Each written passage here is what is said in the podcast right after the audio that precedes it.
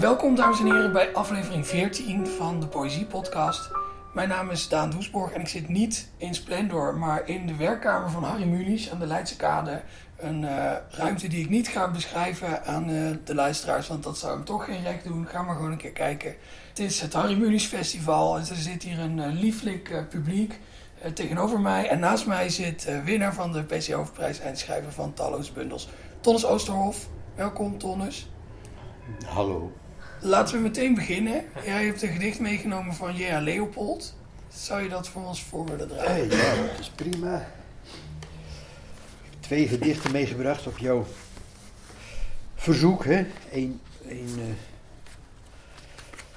van uh, mezelf en één van uh, iemand die ik mocht, zelf mocht uitzoeken. En dan kom ik al gauw bij Leopold terecht. Dat is een van mijn helden. En dit is het gedicht, heet Hafiz. Hafiz is zelf weer, ook weer een Persische dichter. Die hij bewerkt heeft, daar komen we daar nog wel over te spreken. Hafiz heet het gedicht. Lichtere schimmen, schuivend bladen rond, in stil verkeer bijeen over de grond, over de zerken. Rozelaren tonen hun tekenen, dwarsbanden lang gerekt, de slanke bocht, het kronkelen in schone verwarringen en toeval des omvangens. En de cipres, de welgewenste, legt zijn kalme schouw over het stof van mijn verlangens. Dankjewel. Alsjeblieft. En je zei uh, dat je al snel bij Leopold uitkomt als ik jou de vrije keuze geef uit alle poëzie van de wereld, omdat het een van je helden is.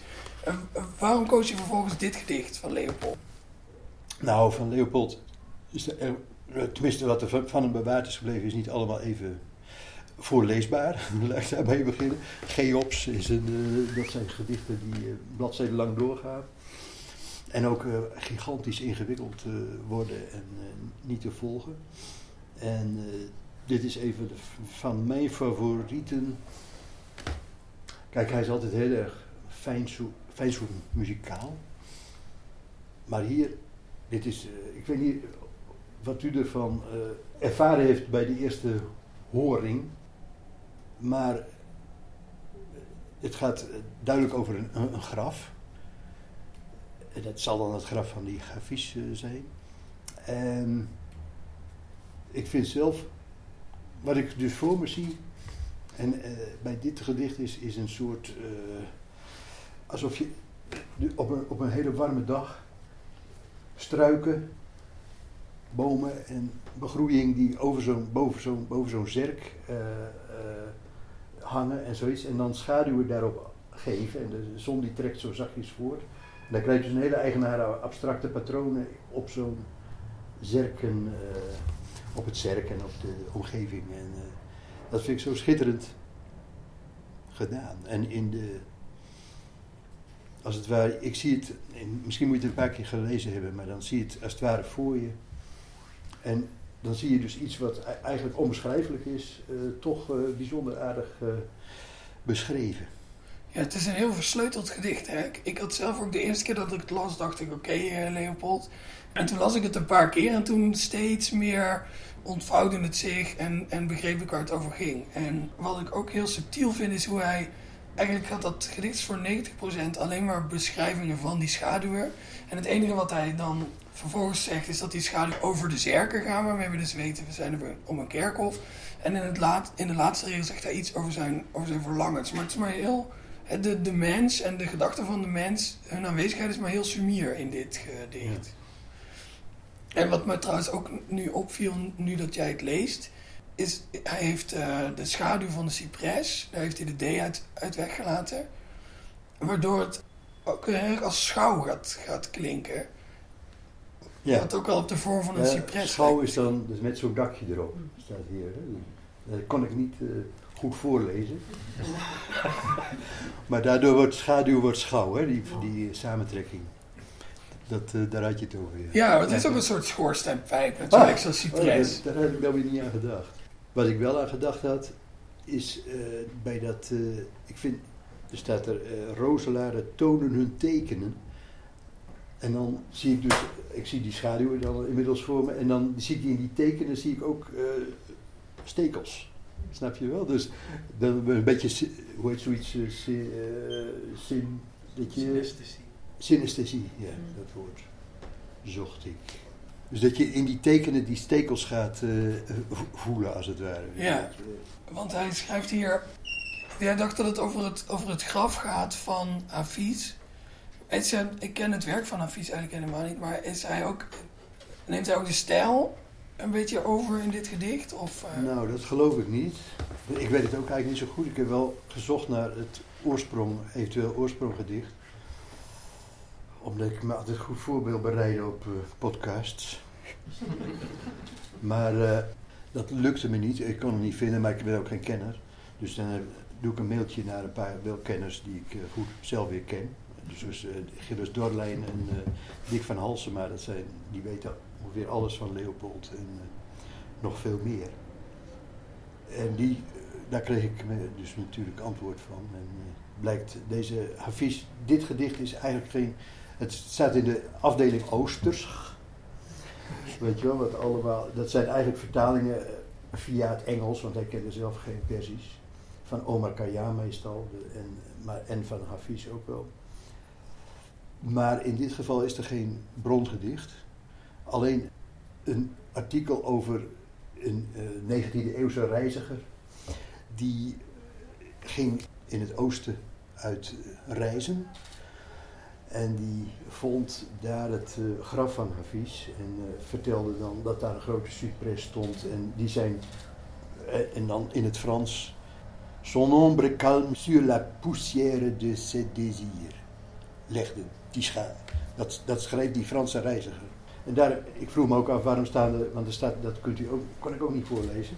Maar, en de cypress, de welgewenste, legt, haakjes openen, zijn kalme schouw over het stof van mijn verlangens. Haakjes sluiten. En dat is natuurlijk. Weet je waarom, waarom staan daar haakjes sluiten? Maar ook als ik het niet weet. En daar komen we waarschijnlijk nog wel in mijn gedicht over spreken. Weet je, als het raar is en ik weet niet waarom, dan vind ik het toch nog mooi. Uh, dan, en dan gebeurt er toch iets, weet je wel, je, om, je, je, je zet een soort valletje uit voor je, voor je geest, waardoor je denkt van wat. Uh, waardoor het blijft leven, terwijl het, als, het er niet zo, als, als die haakjes er niet zouden staan, dan zou je denken. Dan zou je er eerder overheen lezen, ik maar zeggen. Of dan zou het iets eerder uit je bewustzijn gaan. Maar hier is het dus een verklaring. En dat is deze. Het zijn in, in die zin ook wel heel letterlijk haakjes, omdat, omdat je er als lezer een beetje achter blijft haken. En je af gaat vragen waarom ze daar staan. Is dat ook de reden dat je uh, zo'n Leopold bewonderaar bent? Dat die gedichten vaak zo'n soort dubbele bodem uh, bevatten... waar je eerst een poosje aan moet frikken als lezer voordat die eruit valt? Ja, en, en ik heb van Leopold... die heeft eigenlijk maar heel weinig gepubliceerd in zijn leven. In het begin heeft hij een flinke bundel versen op de markt doen uitkomen... maar hij was zo kritisch op zichzelf. Hij bleef altijd doorgaan met, uh, ja, dit is het niet. En dan had hij weer een idee en dan zet hij het alvast op de goede plaats op de bladzij. Maar dan moest de rest van het gedicht er nog omheen komen. En dan had hij later een eerste zin en die zet hij dan daar waar hij de eerste zin hoort te staan. En dan had, dat blaadje dat is dan in een, in een uh, laag gekomen. En dat is er nooit meer uitgekomen. Dus hij heeft een ongelooflijke hoop uh, onaffe gedichten nagelaten. En dat is Later, toen was hij dood en uh, is eh, P.N. van Eyck, dat is een andere dichter, die is in die laden gaan snuffelen. En heeft het allemaal tevoorschijn gehaald. En heeft daar zelf als het ware gedichten van gemaakt. Of, of heeft het zo geprobeerd in druk te laten zijn als het eruit zag. En dat is een beroemde uitgave van, van Oorschot geworden, zou ik maar zeggen. Dus dat, is een eindeloze reeks van die onafgedichten. En juist omdat ze zo onaf zijn, omdat er veel wit in zit, omdat er veel niet uh, te duiden is ook, weet je wel. Of het is alleen maar een ritme of alleen maar een, uh, een paar dingetjes. Die, dat maakt het juist zo fascinerend en onvoorstelbaar mooi. Dus dat is precies nou eigenlijk, als, als hij dat niet had, hè, als hij alleen maar afgedicht had gehad, dan was het, ja, dan was het niet zo'n held geworden voor mij als, als hij het nu is geworden. het eh, wit is en het onaffe en het, eh, dat, dat is waar het om gaat. Ben je dan ook een groot liefhebber van Sappho en Hadewig? Eh, groot liefhebber is een beetje sterk uitgedrukt. maar ik, ik, ik, ik vind het wel heel feestelijk, Sappho en, Hadewig. dat zijn- Sappho is, de, ja, die heeft maar een paar fragmentjes zo in, achtergelaten. Dus dichter is uit de oudheid. En het meer overgeschreven dan, dan eh, ook, ook in die tijd al, weet je wel. Het was in die tijd al een soort leg- legende. Maar er is maar heel weinig van eh, overgebleven. Dus eh, sommige mensen vragen... Dus, het beste is als, je, als men zich afvraagt of je wel bestaan heeft, ooit. Dat moet ik gaan nog zien te bereiken, maar ik ben hard op weg. Ik doe mijn best, maar niet door de, aan deze podcast mee te werken. Desgevraagd zal ik ik, zeggen werk dat mezelf, ik... ik rij mezelf ook een klein beetje in de wielen. Ik zal desgevraagd eh, zeggen dat, eh, dat ik sterke vermoedens had dat je een eh, acteur gestuurd hebt die zich voordeed als de echte Tom Sooshoff. Er zijn getuigen in deze zaal die ik gevraagd heb niets te zeggen hierover.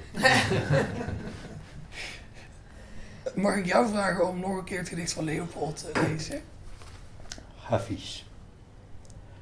Lichtere schimmen, schuivend blaren rond, in stil verkeer bijeen over de grond, over de zerken. Rozelaren tonen hun tekenen, dwarsbanden lang gerekt, de slanke bocht, het kronkelen in schone verwarringen en toeval des omvangens. En de cipres, de welgewenste, legt zijn kalme schouw over het stof van mijn verlangens. Dankjewel.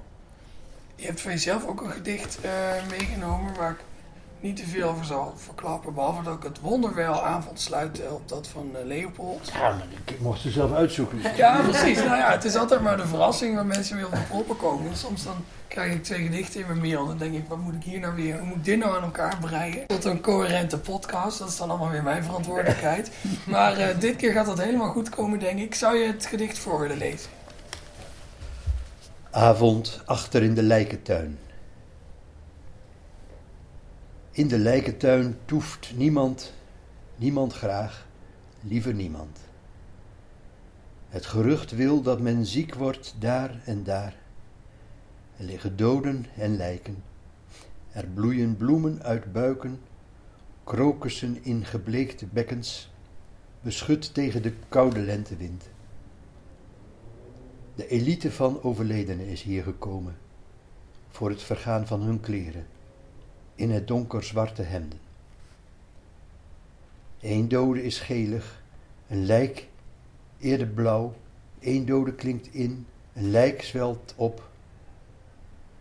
Blauwe bloemen volgen een andere strategie dan gele en witte krokussen maken anders gebruik van de lente dan hun gele en paarse kameraden. Denken biologen. Zo denken ze, biologen. Maar krokussen en lente, dat ontroert me. Niet waar, het ontroert me niet. In dit mijn donker zie ik de rode trui aan voor de blauwe. In dit mijn donker zie ik de rode trui aan voor een blauwe. De ene kunstenaar kreeg een ziekte, de ander weinig talent. Ik moest en zou deze vrouw. Wel nu, als we hoog en droog gescheiden zijn, voor ze mijn ziekte ontdekt, spreek ik van een goede afloop. Een zieke vrouw geen talent. Na de dood krijgt elk zijn gekleurde sluier nageworpen. Hier, vergeet je sluier niet. Je vergat bijna je sluier. Bij het vallen van de sluier vervaagt de afgrond. Dankjewel. Alsjeblieft. Mag je eruit knippen? Ja, ja, weet doe ik dat wel. We zullen zien. Een Leopoldse gedicht, dat is versleuteld doordat het... ehm, er zitten heel veel vrij complexe beelden in. En die gooit hij allemaal op elkaar. En, en dan moet je als lezer heel rustig blijven. En, en, een, en een paar keer lezen voordat je eh, tot de kern van het gedicht kan komen. En in veel van jouw gedichten, of in ieder geval in dit gedicht, is het volgens mij juist dat er een heleboel uh, schijnbare non-secutors in zitten. Allemaal van die. Alsof, alsof er ineens, uh, alsof je het leest in een tram en er praat ineens iemand doorheen. En, en dan ben je daarna aan het luisteren in plaats van het gedicht aan het uh, lezen. Dus eigenlijk wel een beetje hetzelfde. Hoe, hoe bedoel je? Is het niet hetzelfde dan? De, de... Ja, het is wel hetzelfde, maar met een hele andere insteek, toch? Mm, nou, het verschil is dat, dat hij dacht dat het niet af was. ik denk dat het wel af Dat is het verschil. Denk ik. Dus ik heb van hem geleerd om gedichten die niet af zijn, als ze af te beschouwen. En dat ze daar uh, spannend voor worden. En interessant. Hoe kom je aan die, aan die achterloze formuleringen? Hou jij een boekje bij met een menagerie aan achterloosheden? Of, uh... Mijn menagerie aan achterloosheden zit hier uh, altijd mee opgesloten. Daar heb ik geen boekje bij nodig. Maar ik. Nee. Ja, achterloosheden.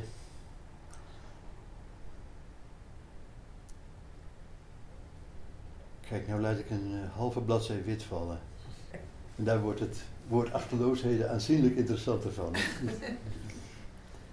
maar ondertussen weet ik niet hoe ik uh, de zin moet afmaken. Dat, dat, dat, dat, is, ook, dat is ook waar. Ik ben blij dat ik eindelijk eens een keer in zo'n opname niet de enige ben die dat uh, probleem heeft. Ik zou het heel fijn vinden als je deze halve bladzij wit eruit knipt. Ja, wel? Oh, ik wilde er juist wel inlaten, omdat hij het oh. woord achterloosheden een beetje van zijn oneerbiedigheid uh, ontdoet. Bovendien denk ik dat we de hele tijd voortaan over deze halve bladzij wit zullen hebben. En dan moet je dus de hele rest van de podcast eruit knippen. Ja, inmiddels kan het er echt niet meer uit. Nee, kan er niet meer. Nou, daar zitten we mooi meer mee in onze maag uh, gesplitst. Dit gedicht is best wel een beetje een gruwelijk gedicht. Hè? Het is een soort, uh, een beetje zoals Otto, Otto Dieks op het slagveld uiteengereten lichamen tekent. Ja. Maar dan wel met allemaal bloemetjes. Ja. Hoe, hoe kwam je daarbij om, om hierover te schrijven? Dat, is mee, dat weet ik absoluut niet meer. Dat, eigenlijk kan ik heel, veel minder over mijn eigen gedichten zeggen dan over die van Leopold. In het algemeen en ook expres. En uh, in het bijzonder. maar ik weet nog wel, toen jij vroeg wanneer, wat, stuur iets op, weet je wel. Toen had ik net een stukje gelezen. En dat was de reden waarom ik deze inbracht. Ten eerste omdat die vrij uh, onuitlegbaar is. Dat, dat vond ik leuk, om, om het uh, niet, zo, dat er weinig uit te leggen valt in een podcast. En wat ik ook leuk vond, of wat ik, waar ik door, door opkwam, was uh, dat er net een berichtje was over een Nederlandse promovenda. Die uh, had een lijk die toegewezen gekregen in de, hoe heet het nou, body uh, plant. Of een, een, een, een, een, er is een lichaam, lichaams, body farm heet het, body farm in Texas. Daar liggen, dat is voor forensisch onderzoek. Liggen, weet je wel, dus, dus mensen die willen weten, als, als er iemand lijk in, het bos wordt gevonden, en wil je weten hoe lang ligt dat dood. En, en dat moet je dus kennis over verzamelen. En uh, onder die omstandigheden, onder die omstandigheden, bij dit insect komt dan en dan en zoiets. Dus dat, om daar kennis over te verzamelen, hebben een aantal vrijwilligers die, als ze doodgaan, niet erg vinden om in de open lucht te liggen. En in Texas. Die kunnen zich daar dus laten uh, liggen, leggen. En dan, en dan word je na, uh, bezocht en, en, en bestudeerd door dit soort uh, mensen die forensisch onderzoek willen uitbreiden. En ik herinner mij dat ik met dit gedicht ook begonnen ben. Naar alleen van een, eenzelfde bericht over die body farm of een andere. Zijn er natuurlijk niet zo gek veel. met een stuk of drie heb je wel over de wereld heb je wel genoeg, denk ik. Daar liggen dan inderdaad een groot aantal lijken onder verschillende omstandigheden. De een wordt onder water gelegd, de ander wordt, uh, uh, weet je wel, uh, juist voor de, mogen de gieren hebben, zou ik maar zeggen. Maar dus, dus, er wordt een klein beetje verschillende omstandigheden geschapen, zodat je aan zo weinig mogelijk lijken zoveel mogelijk kunt aflezen. Ja, sommige liggen ook in, uh, sommige liggen ook in kooien, toch? Zodat, omdat soms willen ze graag dat de wilde dieren oh, ja. eraan uh, gaan vreten, omdat ze willen weten wat gebeurt als dit lijk ergens in de woestijn wordt gelekt. En, en hoe, hoe, hoe lang duurt het dan voordat de wilde dieren er helemaal mee aan de haal zijn. Maar soms willen ze ook juist alleen dat, dat proces van verrotting en met insecten en zo bestuderen. Dus dan bouwen ze er een soort kooi omheen. Ja. Ik heb een keer een podcast eh, geluisterd. Oh, Ik ben helemaal verslaafd. Mijn vriendin wordt gek van deze zin. Maar ik heb een keer een podcast geluisterd. Over, eh, waar- waarin dus eh, die podcastmaakster op bezoek ging bij zo'n bodyfarm. En van lijk naar lijk steeds onpasselijker werd van de tafereelen Ja. die ze daar aantrof. Oké. Ehm, weinig krokussen helaas. Maar ik moest inderdaad ook wel aan die plek denken. En, maar ik ben aangenaam verrast dat jij ook op de hoogte bent van het bestaan van de bodyfarm.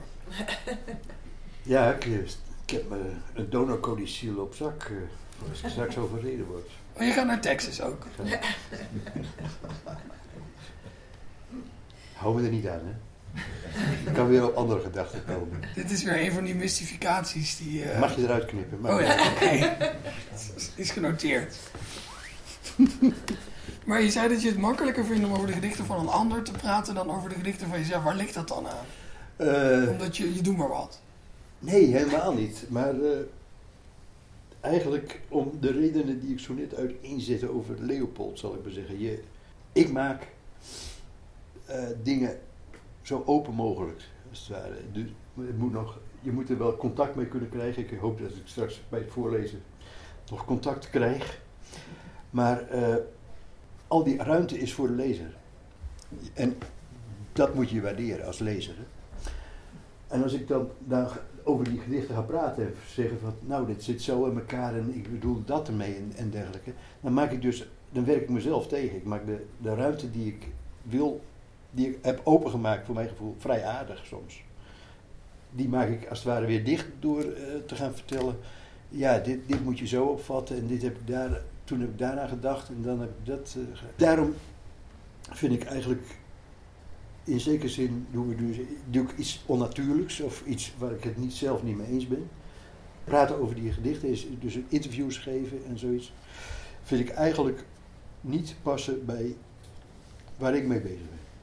Maar als ik het over Leopold heb, dan, is, dan geldt er iets heel anders. Want dan ben ik zelf de lezer. En dan kan ik gaan vertellen wat ik erin voel en zie. En, eh, en dan ben ik als het ware, en dat vind ik altijd. Ik vind zelf, als mensen over mij schrijven, soms eh, indrukwekkend eh, go- goede stukken. Weet je wel? Dan denk ik van wauw, weet je wel. Gaat het ook over dingen waar ik zelf helemaal geen... Er is een jongen die, Rutger Cornet zo groot, misschien. Die, heeft wel, die, die zat nogal in alchemie. En die heeft er een heel mooi artikel over een ander gedicht van mij. En dat wordt helemaal alchemistisch, volgens Hermes Trismegistus, geïnterpreteerd.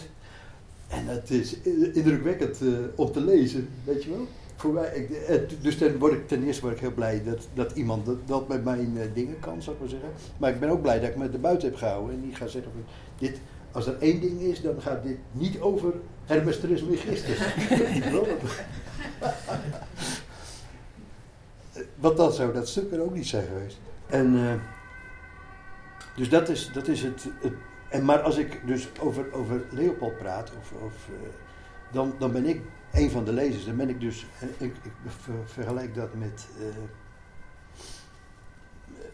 dus wat Rutger Cornelis de Groot doet en anderen. En, en wat ik zelf doe bij Leopold, of als ik er ook interpreteer, is tweede stem zingen. Het, het gedicht, hè, de tekst is, is de, de, de basismelodie, zou ik maar zeggen. En andere mensen die kunnen daar hun stem aan toevoegen. En, en, en vaak is polyfonie eh, nog mooier dan, dan, dan eh, eenfonie. En dus dan, dan, nou ja, dan, dan gebeurt wat je leuk vindt, zou ik maar zeggen. En, eh, maar als je je eigen tweede stem gaat zingen, dan. nou, dat is minder gezond. Dat is in grote lijnen mijn opvatting. Het zou, dus, het zou dus beter zijn als we, wanneer jij over je eigen werk praat, meer naar jou zouden luisteren alsof we luisteren naar een lezer en niet naar een, een lezer met meer autoriteit over het geschreven. Ja, maar dat kun, is niet te voorkomen. En da- daarom kun je eigenlijk beter je mond houden.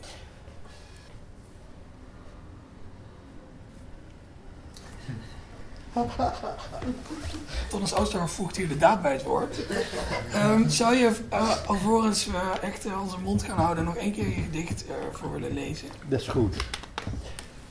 Want het vreemde vind ik, bij voorlezen heb ik dat namelijk niet, dat idee. Weet je wel, het is, dan ben ik wel ook, ben ik ook een tweede stem in feite, in zekere zin, maar dan heb ik toch het gevoel dat ik, nou dat dat wel kan. Ik, ik, moet daar nog eens, ik moet daar nog eens een essay over schrijven. Terwijl je nou bij het voorlezen van een gedicht natuurlijk ook de interpretatiemogelijkheden ja, aan banden... Ik las ook zo net iets verkeerd voor, per ongeluk hoor, maar niet, niet om... Uh, was het één uh, dode klinkt in, ja, ja, een lijk ja, ja, zwelt op? Ja, precies. Avond achter in de lijkentuin. In de lijkentuin toeft niemand, niemand graag, liever niemand. Het gerucht wil dat men ziek wordt daar en daar. Er liggen doden en lijken. Er bloeien bloemen uit buiken. Krokussen in gebleekte bekkens, beschut tegen de koude lentewind. De elite van overledenen is hier gekomen, voor het vergaan van hun kleren, in het donker zwarte hemden. Een dode is gelig, een lijk eerder blauw, een dode klinkt in, een lijk zwelt op. Blauwe bloemen volgen een andere strategie dan gele. Witte krokussen maken anders gebruik van de lente dan hun gele en paarse kameraden. Denken biologen. Zo denken ze, biologen. Maar krokussen en lente, dat ontroert me. Niet waar, het ontroert me niet. In dit mijn donker zie ik de rode trui aan voor de blauwe. In dit mijn donker zie ik de rode trui aan voor een blauwe. De ene kunstenaar kreeg een ziekte, de ander weinig talent. Ik moest en zou deze vrouw. Wel nu, als we hoog en droog gescheiden zijn voor ze mijn ziekte ontdekt, spreek ik van een goede afloop. Zieke vrouw geen talent. Na de dood krijgt elk zijn gekleurde sluier nageworpen. Hier, vergeet je sluier niet. Je vergat bijna je sluier. Bij het vallen van de sluier vervaagt de afgrond. Dankjewel, Tonnes Oosterhof. Dit was aflevering 14 van de Poëzie Podcast. Mijn naam is Daan Woesborg. Deze podcast wordt gemaakt in samenwerking met de Stichting Literaire Activiteiten Amsterdam en Vrij Nederland. En deze aflevering uh, wordt eveneens mede mogelijk gemaakt door het Harry Mulisch Festival en het Harry Mulisch Huis en de hier rondzwevend aanwezige geest van Harry Mulisch. Uh, dankjewel uh, Johan Kuiper en uh, Kitty Saab voor alle goede zorgen rondom het hier aanwezig zijn in deze prachtige werkkamer. ik zie onze luisteraars graag over twee weken weer. Als er in de zaal niet luisteraars zitten die graag een luisteraar willen worden, het is heel eenvoudig. Dan gaat u naar www.vn.nl slash thema slash poëziepodcast. Een kort webadres hadden ze niet voor me. en, uh, en daar staan alle afleveringen uh, onder elkaar. En er staat dan telkens een artikel bij dat ik geschreven heb met nog wat meer informatie over uh, de gedichten die we besproken hebben. De gedichten staan er zelf ook in, dus daar kan u meelezen. En als u een iPhone heeft met iTunes erop, daar staat de podcast ook in. Als u een andere app gebruikt om uw podcasts op te luisteren, dan staan we daar ook in. De Poëziepodcast is overal, zelfs in het Harry eh, tot nu in ieder geval, want het eh, apparaat gaat uit. Bedankt voor het luisteren en eh, tot de volgende keer.